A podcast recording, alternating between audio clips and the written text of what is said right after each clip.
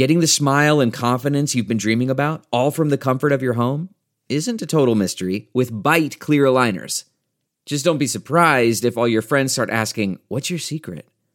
Begin by ordering your at home impression kit today for only $14.95.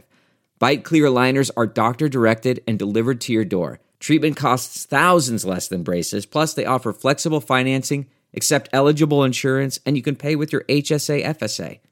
Get 80% off your impression kit when you use code WONDERY at Byte.com. That's B-Y-T-E dot com. Start your confidence journey today with Byte. The comfort of your favorite seat is now your comfy car selling command center, thanks to Carvana. It doesn't get any better than this. Your favorite seat's the best spot in the house. Make it even better by entering your license plate or VIN and getting a real offer in minutes. There really is no place like home. And speaking of home, Carvana will pick up your car from yours after you finalize your offer. Visit Carvana.com or download the app and sell your car from your comfy place. Broadcasting from Resistance headquarters. relentlessly fighting back against the clown dictator and his regime of deplorables. Never give up, never surrender. This is the Bob Cesca Show, presented by BubbleGenius.com.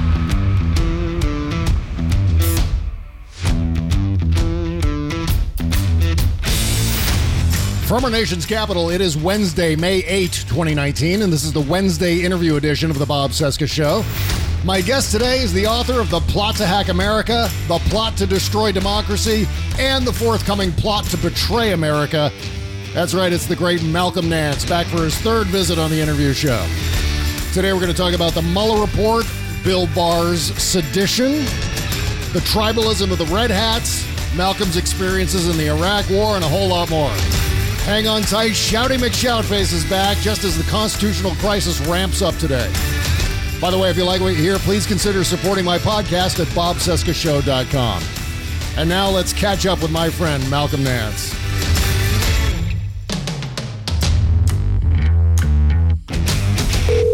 Hello.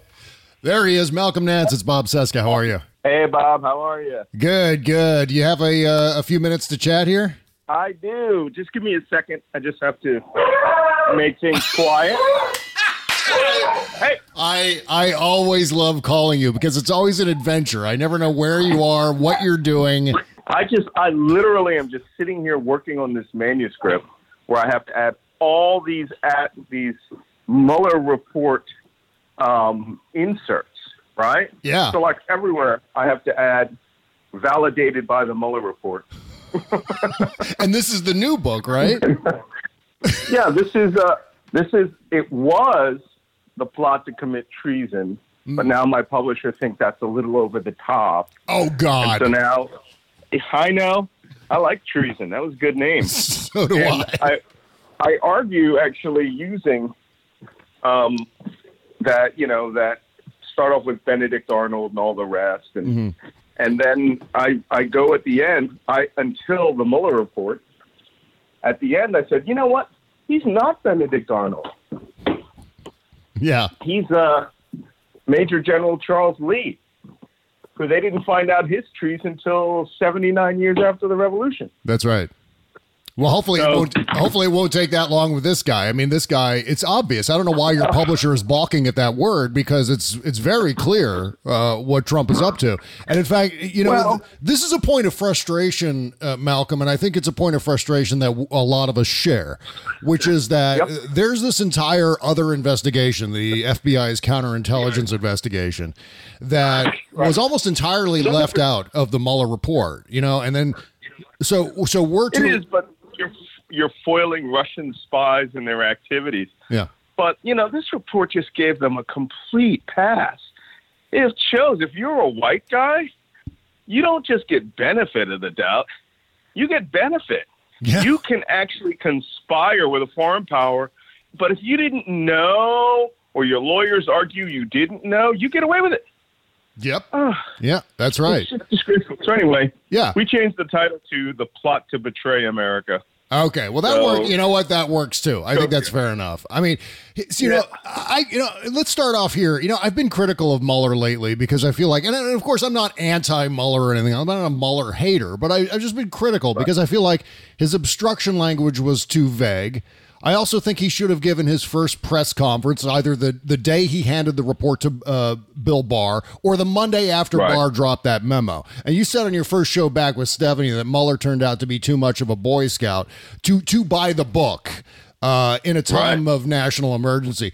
How would you assess Mueller's posture since uh, March 22nd when that uh, report was first handed down? Still the same. I mean, Yeah. even though you know the the word that everyone uses now Mm-hmm. To explain his behavior is that he's an institutionalist. Yeah. Well, you know, I'm an institutionalist. You Me know, I was in the military. I was in intelligence. Um, you know, I'm I, and also a strict constitutionalist. I was born and raised in Philadelphia. I, you know, I live by the code uh, that that created this nation. I take it very seriously. Mm-hmm. If if I had seen this stuff, I would be furious Yep. just absolutely apoplectic, which I was. And now, you know, people are saying, oh, you're hyperbolic. no, I am at the appropriate level of concern, Mm-hmm. right? Mm-hmm. Because you should always start high, work your way low with the evidence. But to have the attorney general come in and, and just re engineer everything you said to get the president completely off I'd be like, oh no, I'm going to the New York Times and Washington Yeah. Post and LA Times. We're going to have, and BBC and The Guardian, you're all coming to my living room and we're going to have a joint interview, no holds barred. We will just, you can ask me about anything that's not classified. Yeah. And yeah. if the first question is, sh- should Donald Trump Jr. have been indicted? Yes, he should have. Mhm. Right? Ignorance of the law is not an excuse. How many times have you heard that? Absolutely. And and he specifically said they were not aware of the campaign finance laws. That's insane. It's a lie. Mhm. Okay? You know, that's you giving, you know, the the privilege punch uh, over in a crystal glass uh, instead of treating them, you know, like the mobsters that they are, and uh, you know, giving them one smoke and bad coffee in a Greek coffee cup, right? you know, like, uh, but they didn't do that, Nope. and it shows now that the president and his team are lawless, and they can now do whatever they want with impunity.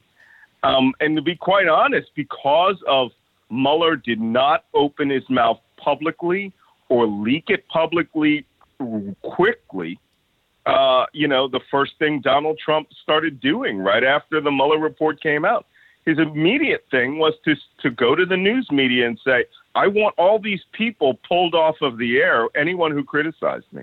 Yeah. right? Right. And they sort of got away. You know, we may have seen some evidence that that happened, but he gave Trump a pass to do whatever the hell he wanted Mhm. to do, and we are all going to suffer because of this. That's right. And you know what? You know, you've been criticized for your tone of voice. You've also been greatly admired Really? for your tone for your tone of voice. And I, and I want to tell you, I mean, what we need right now, I believe, and I, I'm a supporter of Nancy Pelosi, but I think right now we need like a wartime Speaker of the House. I want to nominate you to be like interim Speaker of the House, so we can get some Democrats with some backbone that don't look like they're terrified every time this topic comes up. I'm sure you've noticed this. I mean, is are you as frustrated as I am with the sort of the uh, almost weak um you know and i know it's defined as being pragmatic and i you know and i appreciate the strategy if there is a strategy behind it but i feel like the volume and the level of ferocity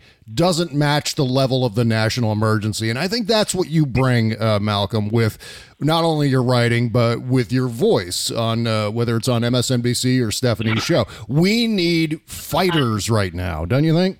Well, you know, I'm I'm not a fighter so much as I uh, my entire career circled around two letters, I and W, right? That's intelligence speak for intentions and warning. yeah My job was to, to suss out activities that may not be apparent to you. You know, I'm I'm really good okay, at doing intelligence analysis. I mean, my first book, my first book of this season, actually my sixth book, Plot to Hack America. Mm-hmm. I wrote that six weeks before the election, and I started that book on the basis of one thing that I had seen uh, during the run up to the DNC, and that was that I knew ATP 28 and ATP 29, Fancy Bear and Cozy Bear, were Russian intelligence entities. And the only reason that they would hack the Democratic National Committee is to do what they did Yep. Watergate. Yep. There's no other reason. And the only reason they would do Watergate would be to elect Donald Trump. Done. And so I managed to lay out all the things that the FBI would come to investigate. I actually, somebody reminded me recently that I made a recommendation uh, that the, that this warranted a national security uh, counterintelligence investigation on a mammoth scale, which would be the single greatest scandal in American history if true. And the reason that I could do that is, and I, I've actually been criticized mainly by people on the far right and the extreme far left, you know, the Glenn, crazy Glenn Greenwalders and uh, Michael Tracey's and Matt Taibbi's, right? Yeah. These are bad, these, a bunch of has-beens. But these are guys who are, who, who are saying, aha, nothing is here to see, you know? And it's like, weren't you the government transparency guys? Yes! and Yes! you were helping Snowden defect to Moscow, and now it's like Trump. They're Trumpers, Yeah. and they're Trumpers who they're they're government transparency when it's liberals, Mm-hmm. uh, but they are radically anti anti liberal, anti progressive. They're really libertarian right, yeah. Well, pretending yeah, I mean, to be libertarian left. You you know about Matt Taibbi, right? His background. I mean, he's got ext- he spent extensive time in Russia, um, I uh, know. writing and doing a lot of drugs. I'm not speaking out of school because this is all stuff that he's written about and chronicled in great detail. His time in Russia. Yeah, and his- Seems to me as if Well- that's the perfect time for him to have been compromised in some way. Um, You know, I like Matt Taibbi's writing, uh, but Yeah. I didn't know him. I don't know him, and to be quite honest, a lot of these guys are way past their time. Okay, and uh, it feels like some of these writers who were Pulitz got Pulitzers way back when. You know, I mean, they get to the point where they circle back and everything is a grand conspiracy from the man, right? Yep. And um, and so, you know, Seymour Hersh is a good example of that. Brilliant writer. I mean, I, when he wrote the shoot down of KAL 007, you might remember that when the Russians shot down, when the Soviets shot down a, a Korean airliner Oh, yeah. and tried Absolutely. to cover it all up back in, you know, in the in the 80s. And then he he outed the Abu Ghraib scandal Yep. but now he's into like crazy conspiracy theory. I mean, just justify. You know, he may as well be writing about the lizard people, and Yeah. and he might. I don't know. I haven't checked recently, but you have these guys who, you know, they they just get to the point where their shtick is finding the conspiracy, but the one that's sitting right under their nose isn't there. That being said, quick one on Matt Taibbi. Sure. He contacted me one day after I had been criticized by Tucker Carlson in his A block. First story on Tucker Carlson's show was me on Brian Williams Yeah. talking about something we all know and has now been fully validated in 448 pages of glory Yeah. in volume one of the Mueller report. And that was that Russia had a strategic plan and that this plan involved information manipulation, framing new meta narratives around the United States, pretending to be U.S. citizens. Mm-hmm. And this is known as the Gerasimov doctrine of hybrid warfare. There's volumes of this stuff. How many volumes? NATO has a manual called the NATO Handbook for Russian Information Warfare, right? it's like Yeah. 500 pages of how they fight. And in there is a detailed description of scholars and soldiers of the Gerasimov doctrine, which was in the early 2000s when Putin came to power.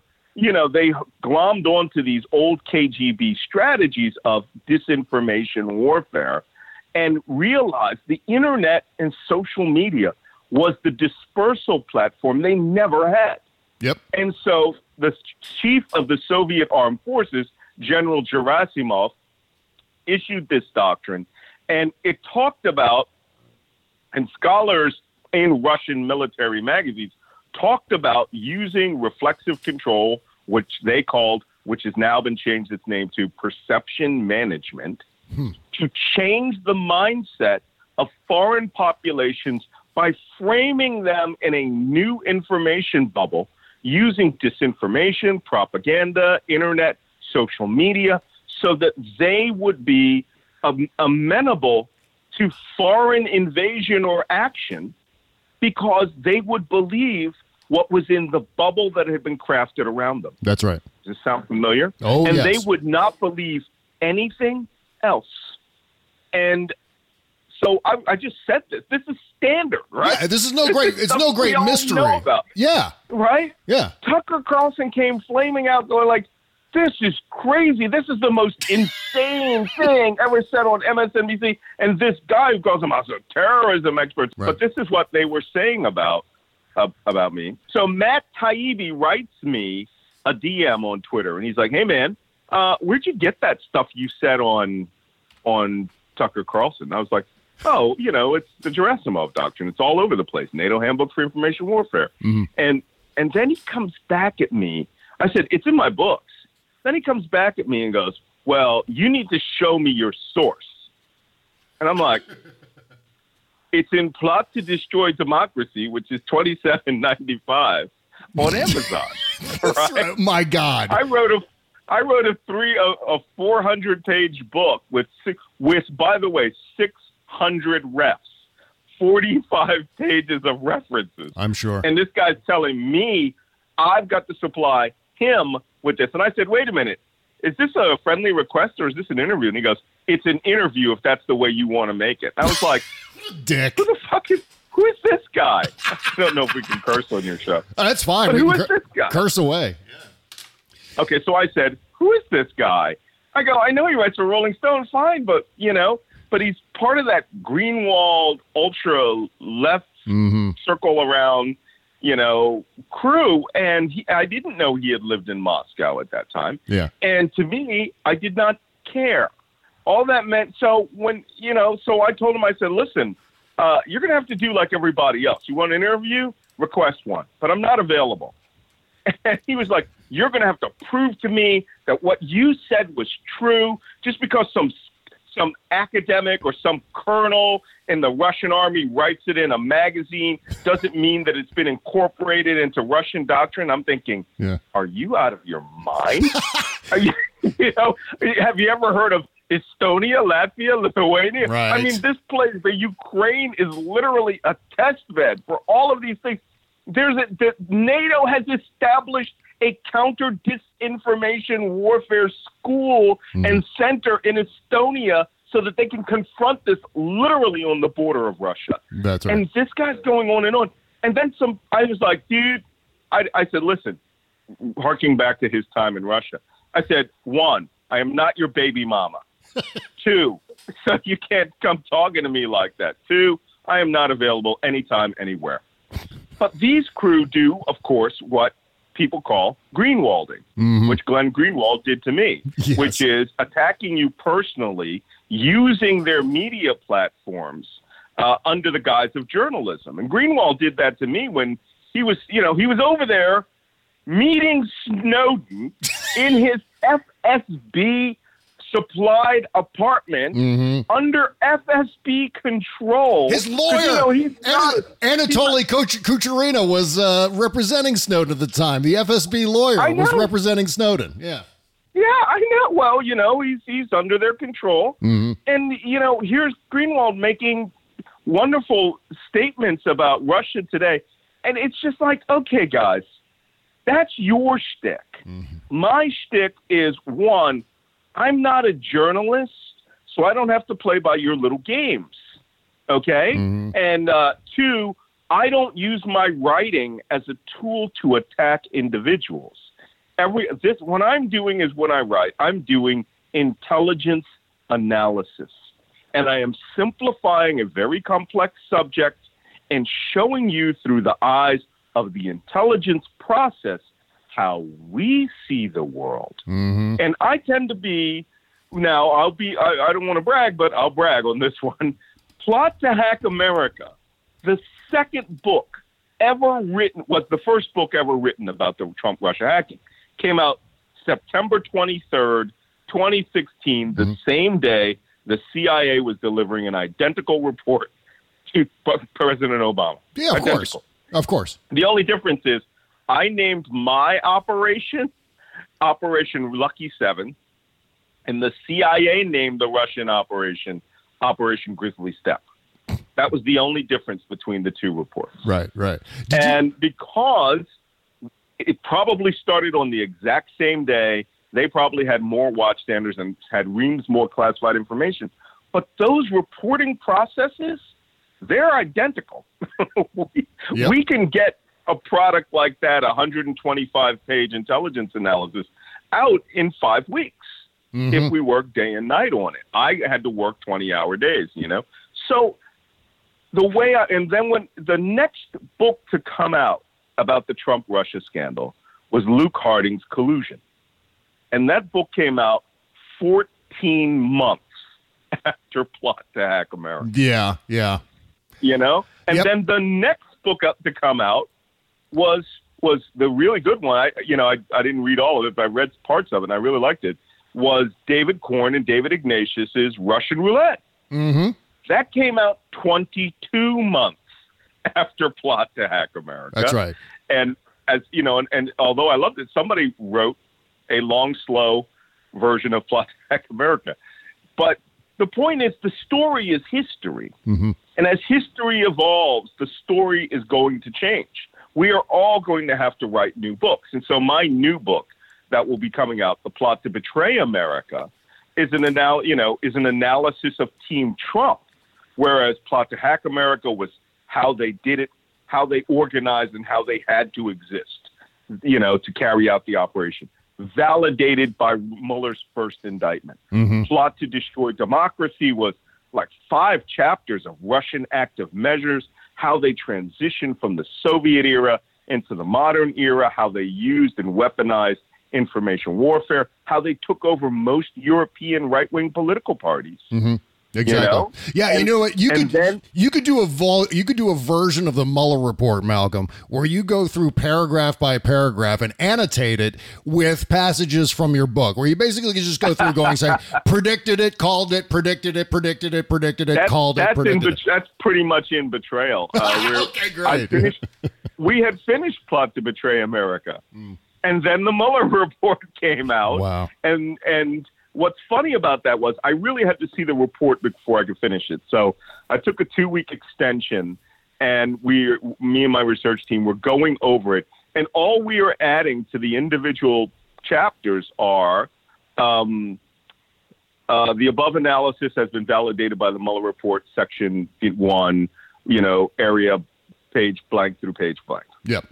Right. you know, Oh, I yeah. mean, the story is the same. They just have more granular detail. Mm-hmm. And whereas my analysis has actually things that are not in the Mueller report, where, you know, I can talk about, you know, the counterintelligence investigation, how I go back to 1977 when Trump came on the KGB's first reporting area. And in the 1980s, where the Czechs, uh, another Luke Harding scoop uh, at The Guardian, found all of the files on Donald Trump, and they knew who all of the informants were.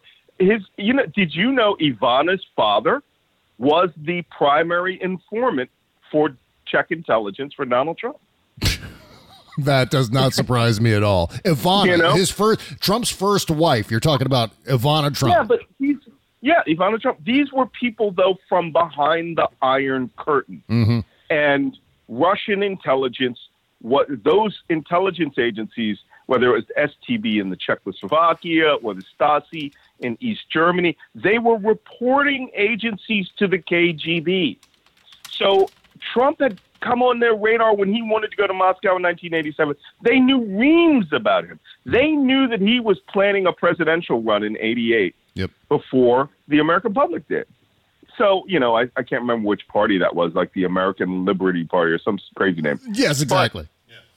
All of these things were build up to a crescendo of what would become, uh, you know, Trump's benefiting and, co- you know, and accepting benefits from a Russian activity that he knew that was going on. And Mueller had to redefine the word collusion, right? And the word conspiracy to not indict these people. That's right. You know, and it had to be active, tacitly explicit coordination in both ways. yeah, you know, Malcolm. like, wait a minute. Spy world doesn't work that way. Right, right. And, I- you know, I feel like, too, the thing that we were all considering as quote unquote collusion had so much to do with the counterintelligence aspect of this investigation, which we didn't hear anything about in the Mueller report, which is basically Well, whether or not Donald whether or not Donald Trump is compromised by the Russian government and is That's the therefore word. making decisions uh, accordingly. And that's what we were kind of word. considering as being right, as as kind of the the motivation behind the collusion. And of course, that's not touched at all. And I hope at some point in the not too distant future we get some indication of what that counterintelligence uh, investigation is all about, because we know at And least you- that it was handed to the FBI from Mueller, uh, and so they're still pursuing it. Well, you know, this is what, what I was saying um, about Benedict Arnold. I, you know, I, I, I wrote a lot about Benedict Arnold. I studied a lot about Benedict Arnold because the question that people say is, well, you know, is this treason? I've actually said on television, and this is the the one phrase people called hyperbolic that I thought was rather silly because I all I never make statements like that. Mm. I ask questions, and I said, if this is true, if it is true that Donald Trump is a compromised individual and that he was coordinating or conspiring with Russia, no one said about hacking the DNC. the question I had was at all at any time, right? right. Then this would be a greater scandal than Benedict Arnold. All right, we'll continue with Malcolm in just a second, but first let's talk about Mother's Day. It's last minute gift buying time, and I hate to brag, but I'm all set with gifts for mom thanks to proflowers.com. For about seven years, I lived on the opposite end of the world, way out in Hawaii, and then I, then I moved to California. My mom was thousands of miles away, but the only way I could shower her with my appreciation on Mother's Day was with Pro Flowers, the perfect way to say Happy Mom's Day when I couldn't necessarily travel thousands of miles for the occasion. Last week, by the way, I ordered a dozen roses for Kimberly Johnson, and a week later, they still look and smell freshly cut from the farm and nourished by ProFlowers innovative gel pack, and thanks to ProFlowers Express Delivery. But they've got more than just roses. ProFlowers lets you choose from a variety of bouquets and unique vases to suit any mom's style. And right now, with just a couple of days to go, get a dozen roses for $19.99. Double the roses, twice the roses, and get a premium vase for just $9.99 more. Visit proflowers.com, then click the microphone in the upper right corner and enter the promo code BOBC. That's proflowers.com, click the microphone, and enter BOBC. Mother's Day is May 12, so don't wait. Order like a pro and get this amazing rose deal to thank all the moms in your life. Thank you for supporting the Bob Cesca Show by supporting proflowers.com. Okay, back to Malcolm Nance. Bob Cesca, the Bob Cesca Show. I mean, it's it's amazing to me and and not surprising. It's it's both amazing and totally not surprising at all uh, that you're getting attacked for being hyperbolic because. You've been telling the truth about this. I repeat this over and over again. I mean, you have been sounding the alarm at the exact tone of voice that it should be sounded. And and the the, the weirdest thing that I have seen on television in recent memory was Andrew Sullivan of all people accusing you of being a fantasist. Now, maybe you can explain your conspiracy theory, Malcolm, about how Trig Palin was actually Bristol Palin's son and not Sarah Palin's. Oh, wait, wait. That was Andrew Sullivan's conspiracy theory from 2008. You know, the guy who called you a fantasist, right? Well, I'll tell you one thing. You know, uh, first off, I don't know Andrew Sullivan, Yeah. but I do know about Andrew Sullivan's writing. Right. And here's how I'm going to respond to that. Mm-hmm. Yes, what you just described was a conspiracy theory that he had been pushing, I think, for two years. Wow. Right? I didn't know it was that long, but yeah. She, yeah. Yeah, he was pushing it for years. That she did not have her baby. And that, I guess, she had been wearing like a false baby tummy and all these things. She was never nauseous so that she could cover for Bristol Palin's pregnancy. Yeah. So Bristol Palin could still claim that she was an abstinent mother, right? Mm-hmm. And and that was his thing. But that's not the thing that bothers me the most about Andrew Sullivan. Here's what I have to say about him. Um, uh, one, uh, when I was in Iraq in 2003, uh, we're actually on and off for almost 10 years, but main time in Iraq, 2003 to 2005. Uh, I was director of security for a major uh, USAID program. Uh, I had over 250 British body, British and American bodyguards that worked for me, and I had 250 Iraqi bodyguards that worked for me. And I wrote a book while I was there called "The Terrorists of Iraq," and it was a real-time intelligence analysis using open source data of every terrorist group that was operating in Iraq and its history, right? And I finished that book in 2007. The only place you could get it was in Camp Victory's, you know, shop, you know, post exchange mm-hmm. in the green zone or at the airport. That was it. That was Right. the only place that I distributed, right? And of course, every intelligence analyst over there had a copy because I had created a unclassified textbook where you could look up every group and their history, their logos, their pictures, what weapons they used, what was their favorite tactic. It was, uh, you know, as a matter of fact, I, I got I got big compliments from uh, General Petraeus uh, about the book because he saw it there and he's like, "How the f did somebody write this so fast?" Right? And considering it was still happening around them. Yeah. But one, the first thing I write about in that book is in my introduction is how when I left Iraq, I turned over security to someone else on this project, and my I had my rules. I had I had a bunch of Nance's rules for making security movements in Iraq, and one of them cost four people their lives Yeah. uh, somebody violated these rules, and I didn't know it. I had already left Iraq. I was working somewhere else, and uh, actually, I was sitting in a cafe with a guy who who I knew from Iraq, and he had just arrived, and he said, "Oh, did you hear about Tracy Husing?" And, and I said, "No, what?" And he goes, "Tracy Husing was killed yesterday." And Tracy Husing was was the woman who ran admin in Baghdad for us for BearingPoint Corporation, hmm. and I immediately just flew into battle stations. And he said the whole security detail and, and her were killed. And my rules for running from the airport to the to the green zone, Green zone, were yeah. very simple. If a U.S. Army convoy goes ahead of you, you cannot do the run. It's a straight road, right? It's mm-hmm. like three, it's three, four straight miles of highway. That was Saddam's security highway but it had become a channel for you to get hit by suicide bombers or ambushed. Sure. And so it appeared that a U.S. Army convoy had gone ahead. And when those convoys go out, suicide bombers stalk them. And if they see your security vehicles, your civilian vehicles, they would ref- they would call those CIA convoys. So even though it was carrying civilians, they didn't care. So they would attack them. So this army convoy went out. They missed their their my rule and they followed that convoy. Rule number two: the green zone to airport run is done at a minimum, a minimum of 100 miles per hour. All right. yeah. I'm not joking. I used to. I I had an armored excursion that belonged to Jeb Bush, and light sirens, B B7 rated armor. This thing is essentially a tank, and I would do this run myself. I put on my armor, my helmet, get my passengers in. I would, as soon as I went out the gate, I would floor it, Oh and I would get this truck to 110 miles per hour. This thing was like six tons, and it would start shaking, and that's how I knew I was at the right speed. Holy and shit. that was because that speed offsets rockets, your ability to aim your weapons, and suicide bombers. So this vehicle team did not do that. They were traveling at 40 miles per hour Ugh. behind a U.S. Army convoy.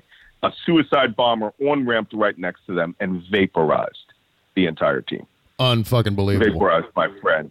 And that then a few months later, I was told that my security team, three British bodyguards and two Americans, uh, who were at the Ministry of Education, a very tough place, Uh, another violation of my rules. They were supposed to have had a six man detail in three vehicles. They had five people in one vehicle.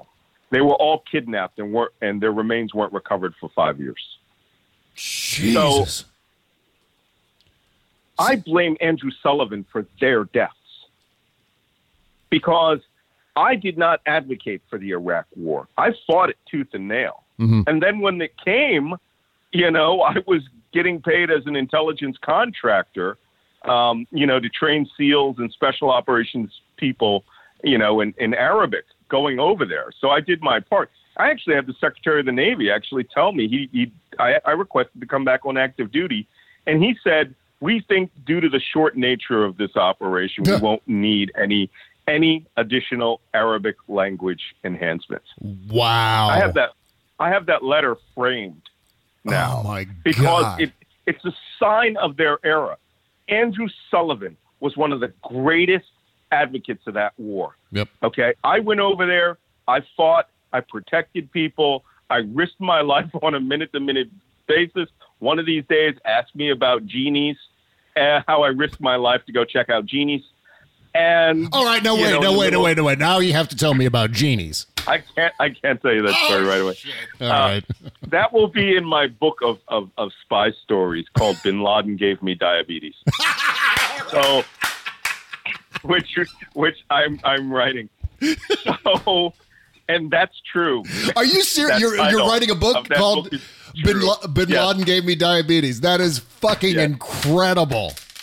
Well, it's it's like that funny book Baghdad without a map, but it's all of my my my funniest stories, and I have reams of them because you know our world may be dark, Yeah. but you know, but it's pretty dang funny, and uh, but anyway, all this went on, and I was not an advocate for this. I had to manage the disaster that was Iraq uh, for ten years, and my last time I was in Iraq was 2014 uh, you know, and then I returned to the United States. Uh, but you know what? I didn't cheerlead that. And I know Andrew Sullivan has come back and said, oh, I was wrong about that. You killed people with your mouth. Yep. That's what I say. Mm-hmm. Okay? Friends of mine died, you know?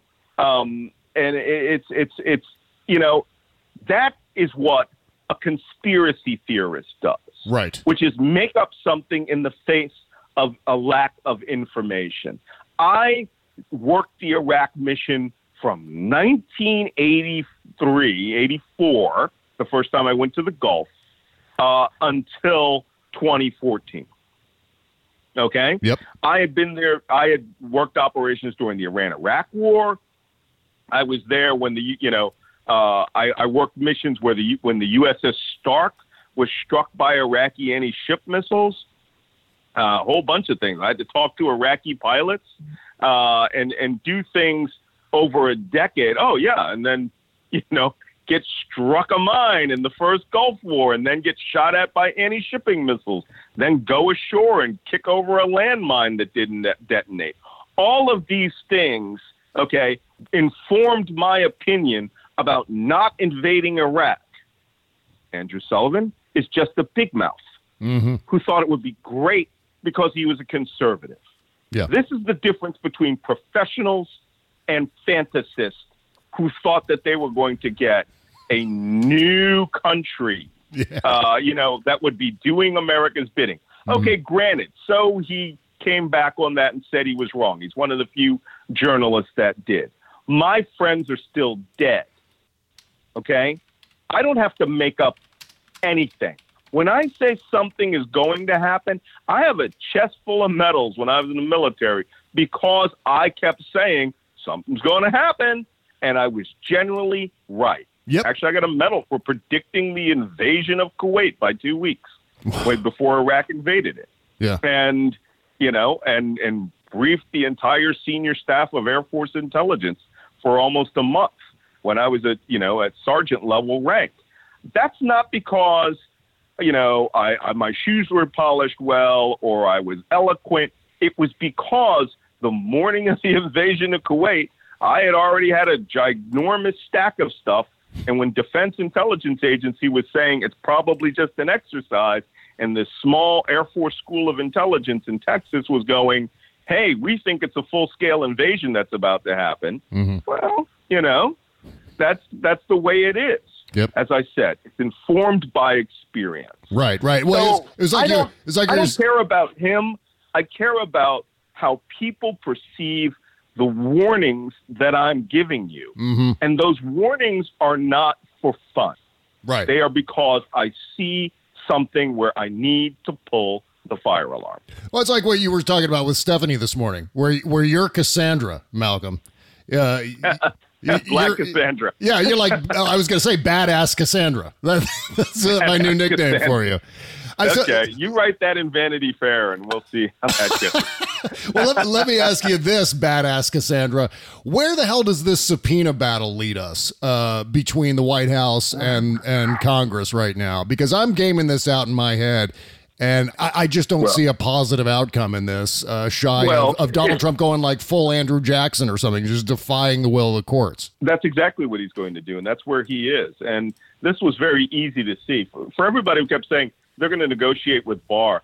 Where in God's name did you get that? Barr is a wholly owned subsidiary of Donald Trump. That's right. and and he believes in Donald Trump. He believes that now is the time to execute raw power, mm-hmm. which means now when I say raw power like that, and it sounds like Emperor Palpatine, okay, in true, Star though. Wars, Yeah. you know, and he's just all he's, you know, he's talking to you nicely when he sits in front of you, and he's communing with the dark side, you know, Yeah. in his chambers and, and, and, and speaking to Darth Vader.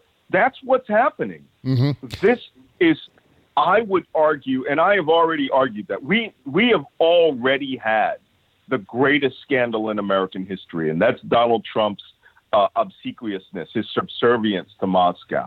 That is without any question, will be by all historians the greatest scandal in American history. Because it, you know, as I'm writing in this new book, um, it's really he's just Moby Dick like obsessed. Uh, you know, with this, he's obsessed with that Trump Tower, and it was a bill. Now we know a billion dollar deal when he was hemorrhaging a billion dollars. Yep. Okay, Yeah. he's compromised, and being compromised means that you will work for something that's higher than your flag in the Constitution. But then William Barr comes in, and I said this on the Joy Reid show. I said, there is no way that Bill Barr would create would create the greatest scandal in history by covering up the greatest scandal in history. That's right. Yeah, it's, it's actually kind of. 24 hours later, Yeah. he did. Well, it's so convenient because what I mean, what they're doing, Malcolm, is they're actually illustrating obstruction of justice in real time after the Mueller report is released in order to block the How to Mueller do it. Yeah, exactly. So we're actually witnessing it on television every day It's now. the it's the legal version of how to get away with murder. yeah, They don't care. yeah, They don't care. So what's going on with the subpoena fight is simple. Subpoenas mean nothing to them mm-hmm. anymore. They feel they own. This is why Trump keeps referencing the Supreme Court.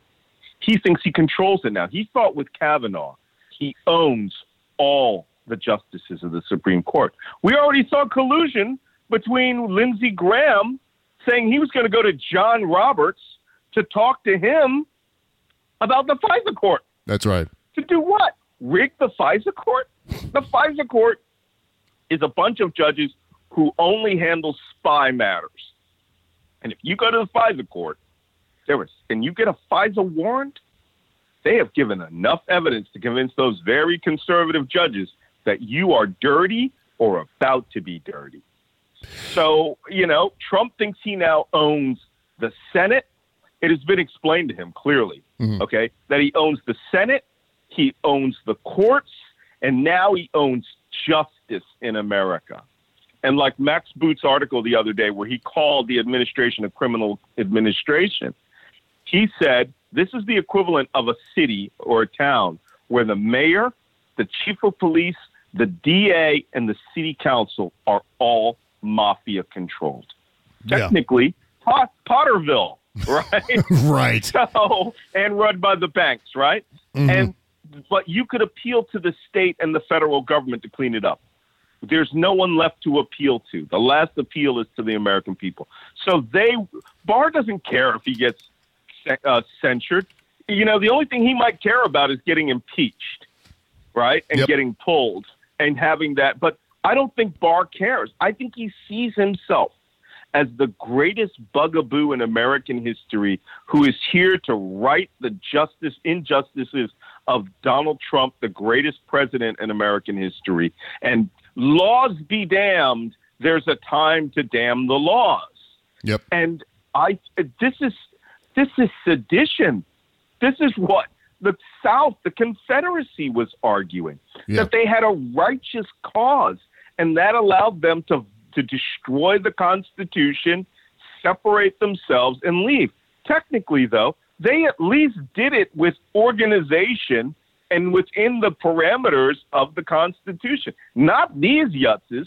These guys are just saying we are declaring a new executive of the United States, and that consists of the judiciary, the Senate, the, the and and the Justice Department. I'll go- and yeah. soon it will be the FBI. Yeah, I mean, I'll go one But I think further.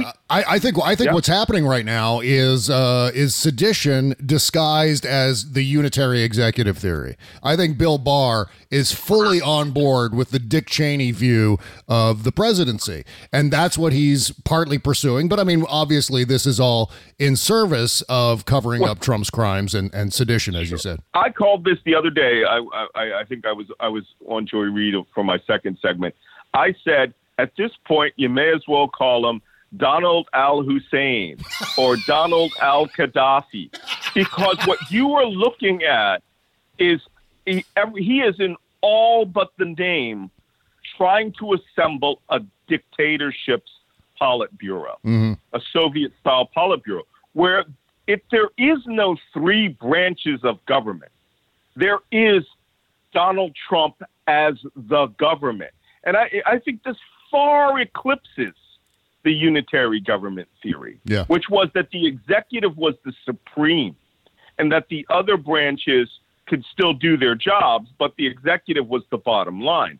This is far beyond that. This is a this is dictatorial power. Do you think This he? is the, I the mean, tyrant that John Adams warned us about. Do you think he understands what he's doing? I'm talking about Trump here. Do you think he understands what he's doing, or just in service of protecting his own ass, he's stumbling into this massive and unprecedented power grab for a chief executive? Which, I mean, I- it, it could be planned, it could be accident. It seems like a lot of what Trump does is just by sheer fuck uppery. You know what I mean? No, I think I think it's the I think it's the seduction of the force. Yeah. I think that as Trump came in, this is who he was. And the people around him understand that the minions that put him into power, that 77,000 white union voters in Michigan, Pennsylvania, and Wisconsin that flipped from Obama, see him as the leader of the white tribe. Mm-hmm. Quick aside, when I, I at one point between my military career and you know I was waiting for uh, some you know uh, contract to come in. I was uh, uh, I was a consultant to the Peace Corps uh, for their global security program. I put it helped put in their entire global security program. Nice. And I went to Papua New Guinea. And Papua New Guinea is a fascinating place. It's a it's a country that technically was only discovered about 100 years ago. And the people who are there have not changed in 10,000 years. Now, I'm not talking about the people who live in the major cities like Port Moresby or, or the Polynesians, but in the highlands like Goroka and all points west, right? These people live under a system called the Wantok system. And that's pidgin English for one talk, or they speak as one. Mm-hmm. In other words, your villagers who speak your language, who know you, the Wantoks. And the Wantok system is so tribal that the Wantok, the tribe, is only extant as far as its traditional tribal lands go. That might be 500 yards, or it might be five kilometers, Yeah. but generally not much further. than that, right? And when these tribes see other tribes, they get into what are called bush wars. And but it's all 100% tribal. It's like the song when two tribes go to war, right? Yep. Um, you know, uh, it, the, elephants get, you know, the grass gets crushed. Yeah. Uh, so, what is happening here is Donald Trump has harnessed the power of the one tribe, and that tribe is the tribe of white American men. And remember that at one point they said he was only polling 63%, or Mitt Romney only got 63% of the white male vote. Trump needed 67 to win. He got it. He got that number. Yeah. And that's what eclipsed women. That's what eclipsed everything else. And he views them as the dominant tribe of America and that they will step down on everyone else, which is why he only governs for 40% of the nation. He does not care about the other 60%. That being said, he is a dictator. He loves dictators. He associates with dictators. He is only frustrated by the guardrails of government, and it is the people around him who understand government. The Mitt, uh, the Mitch McConnells, the the the, the Lindsey Grahams, the sucking toadies of who of of pure raw political power. They understand this, and they said it's higher than you. You will be exalted, right? You if you essentially take over all the branches of power, and we will be with you because that with that I don't know about you, but I had a twelve thousand dollar tax bill this year. Mm-hmm. I usually get a tax refund in the thousands of dollars. Wow. And my accountant said, it's the Trump tax cut. Everyone just got screwed by taking away all these deductions. And I said, you know, why is there not a revolution mm-hmm. going on? Because the people who would be missing a four or five hundred dollar check to buy some appliances, they're tribal now Yes. and they don't care. They are dealing with their Wantok, and their Wantok chief is the chief who rules all others. And they are more than willing to go to bush war with anyone that gets in their way, which is why I'm putting my I&W hat on, right? My intentions and warning hat on. Whereas when some people see, you know, Trump making jokes about you owe me two years or you know pushing Jerry Falwell's those two years should be a do over. There are people who truly believe that. When he says, you know, that there's no problem with the Nazi extremists, that's because they're part of the Wantok. Okay, they're part of the tribe. Yeah. And he will not give them up. When he pardoned that special forces guy the other day, ex special forces guy was drummed out of the military because that man murdered a prisoner who was innocent, Yeah. right? Yep. He took him out, stripped him down in the streets, zip tied him, and shot him to death. Okay? That's Trump pardoning, you know, essentially the William Calley of Iraq. I mean, this is just utterly, it throws in the face the entirety of all American values. But to them, they are here to re engineer the American values.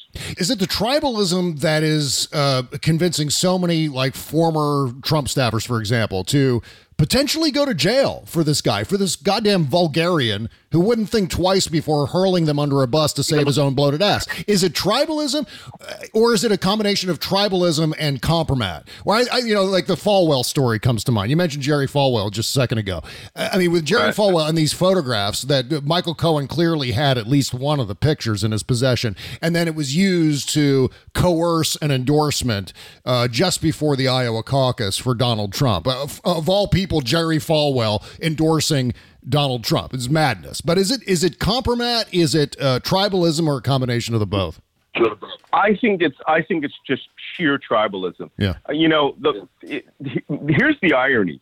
These are the people who, if anyone's read Ayn Rand, uh, you know, uh, Atlas Shrugged. Yeah. It's the story is really about these, you know, these creators, you know, and and doers, the architect and the hot, you know, the hot chick reporter, and they are out to find you know, to, to show that they're the real Americans. But in the book, they describe this America of nepotism and sucking sycophants who use political power to gain power, to steal money. And I'm thinking, you guys love that book, but I suspect it wasn't, you know, who is John Galt? Let's move into a mountain compound commune Mm-hmm. in Colorado full of rich, smart people. Mm-hmm. it was the other side of the story Yeah. of, you know, the railroad chieftains and the and the, the petty guy who climbs up to power through all of this. These guys see a pot of money that eclipses their loyalty to the flag or the Constitution Well, and they understand that they have to maintain the trappings of patriotism to do this. And so they are willing to do and say anything. And they truly believe that Trump is going to be their savior. He's a con man. Yeah. And they lo- they know it might be a con, but they can get a share of that con. And so um, if if if if they can only keep it, they also don't care that Trump really will destroy you. Mm-hmm. That you're nothing to him. You're essentially an ant, you know, who is a raft that he is using to get across a river full of piranhas oh God, to yeah. a pot of gold on the other mm-hmm. side. And you know, if he can co-opt the piranhas, he'd do that too. But he doesn't care. and so these people below him, every one of whom are destroyed, they also don't care because they know with Trump, reputation doesn't mean anything outside of their bubble. There will always be this. Um, there will always be wingnut welfare, right? Yeah. There will always be a job at a right wing think tank. Quick, name a liberal think tank. I don't know. Uh, Guttmacher. I thought you were going to say Center for American Progress. Center for right? American Progress. Yeah, Well- that's a good one. Okay, now name two. Okay, good. You know, good question. Yeah, It's very hard. yeah. It's very hard. They have at least 20, and there's a, there's probably 20 more that are being funded by conservative billionaires that are not really named. They only pop up during elections. I mean, Milo Yiannopoulos, after me and Larry Wilmore had devastated him on television, right? Mhm. The next day he goes out and self-destructs, you know, triggers his his his self-destructive belt of, of, of stupid thought by saying that he advocates, you know, teenagers having sex with pedophile priests. Within a month, he was still given $12 million by the Mercers mm-hmm. to create a dirty tricks organization to go after liberals. Wow. Granted, that fell apart after a year because he's mm-hmm. Milo, right? Yeah. But the point is, it happened. it happened mm-hmm. in such a way that that these guys they don't care about reputation or dirt or harm. They will all keep washing each other's back. This is the lar- I mean, it is a massive racketeering and corrupt influence organization Yeah. and only a, a, a, the next president had better win. And I say this all the time: can had, can win if right now they declare full scale cleansing of the United States. That they will, when they become president, there's none of this. Oh shucks, that was just you doing politics because you were in office. You know, if it's going to be Kamala Harris, you know, if I were her, I'd already spell out a 10 point plan to use her prosecutorial skills to cleanse government, to do a full 100% audit of every organization under the Trump administration, Yep. and that you are going to root out all the corruption, and every person who was in those jobs is going to be held accountable. Right? Right up to the president Yep. uh, which I think New York State will do that job for us. But I suspect that you know this is why we have to win. This is it's imperative. Yep. What will happen in the next election is we will lose America. Yeah. We will lose America, and we will lose it because some people thought that you know getting up on a Tuesday and or you know I advocated early voting for months. Yeah. Um, I went overseas and I did. Um, I worked with Democrats abroad. They had a 500, I want to say 570 percent increase in voting Jesus. overseas, Yeah. Yeah. and all of those votes were going to individual states.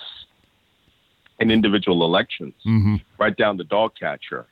And so, you know, uh, I spent a week in Paris signing, you know, helping sign up Americans, advocating, speaking to the groups over there in London. And it was active. We have to mobilize 2020. I, I said before that we could lose America in 2018. We will lose America in 2020. That is an intelligence projection Yep. Yep. that Uh, all the values that were created in the Constitution will go away. It will become a full scale kleptocracy. Let me ask you this, Malcolm, before I let you go here. Um, what's your take on this Biden Ukraine story um, that's sort of emerging as becoming a way, like the butter emails of the 2020 election cycle, but with Joe Biden as the victim? Well, it's it's just utterly amazing. Yeah. The only thing that should be said for all these stories, first off, Rudy Giuliani went to the Ukraine to dig up dirt on a, to do it again. Yes. to dig up dirt. He was living up with his I'm going to use use dirt from a foreign power that is unchecked to do, as you said, but her emails. Mm-hmm. All right. And we should do the same thing they should they do, which is fake news. Yep. Right? Yep. It is all fake news. Well, and it really is. It, it, it is. I mean, the story is full of holes, but of course, they're going to turn it into some sort of Joe Biden, Hunter Biden quid pro quo with the Ukrainian prime minister, and uh, and that's how they're going to frame the whole goddamn thing. Well, the point is, don't even talk about it. Yeah. It's stupid. We literally have a conspiracy, all right? That, according to the Mueller report, the only reason he could not find that additional information was because people lied to him, people destroyed evidence in encrypted chats, people withheld documents. That is in page two of the Mueller report right? Also, he pulled every punch he could so that he would not indict people. Donald Trump Jr. should have been indicted on campaign fraud, finance uh, of fraud because he did go there. The entire report spells out he went with expectations. He conspired, but to give a pull a punch by saying he didn't understand that it was a campaign finance law. He didn't know it. and let him off from that. Mm-hmm. I want. I'm an African American. I want that get out of jail free card Yeah. Oh because my I, God. I can shoot people with an auto. You know, I can I can go rob banks at that point because I didn't know it was a crime. yeah. Okay, he conspired with a foreign power. Another part of it was they kept saying foreign intelligence agency. William Barr, Bill Barr said that mm-hmm. when he kept being asked about it. You mean a foreign intelligence agency? No, a foreign government, they're subcontractors, they're agents of influence, they're oligarch citizens, and anyone who is looking out who could be considered an asset of Russia by first, second, third, or fourth degree of extension. Mm-hmm. Right? Yep. Now, of course, everybody would have to go to jail for that. Well, that's how it's looked at in the intelligence community. That's conspiracy to us. We take your clearance, we polygraph the heck out of you, we start referring you over to the FBI. Right? Right. Not these guys. They all got a complete and total pass from it. Malcolm, it was uh, such a pleasure again. The, the book is going to be, I can't wait for the plot to betray America. And I especially can't wait to read Bin Laden Gave Me Diabetes. That's, I'm so Well, psyched about right that one. now, for anyone who hasn't read the plot to destroy democracy, as somebody called it, the Malcolm Report, um, it's it's a lot. It goes everything that's in Mueller Report Section One is in there. Right. Uh, but it goes a lot further because it spells out Russia's strategic goals, the four chapters of Russian intelligence uh, activities and how they transition from the KGB to the FSB. And then I have my favorite chapter, unfortunately, starts off with the story of the mass murder at Utoya Island in Norway by Anders Behring Breivik, the ultra right wing, crazy, uh, you know, ex- uh, neo Nazi extremist uh, who everyone is emulating now in these massacres around the world. These right wingers are, are, are emulating him. But the point is, is that that guy was the vanguard of all of these shooters we see and the American alt right. And they use his, his, his, his manifesto literally as a template at the end of all of these shootings, like the guy in Christchurch, New Zealand, the guy in San Diego. They do these question answer things. The reason I'm mentioning that is because the legs of Russia infiltrating political powers and political parties around the world, including the conservative Christians, uh, the evangelical Christians, the NRA, uh, which I, you know, I had Maria Butina pegged, you know, a year before she got arrested. Yeah. And and the alt right.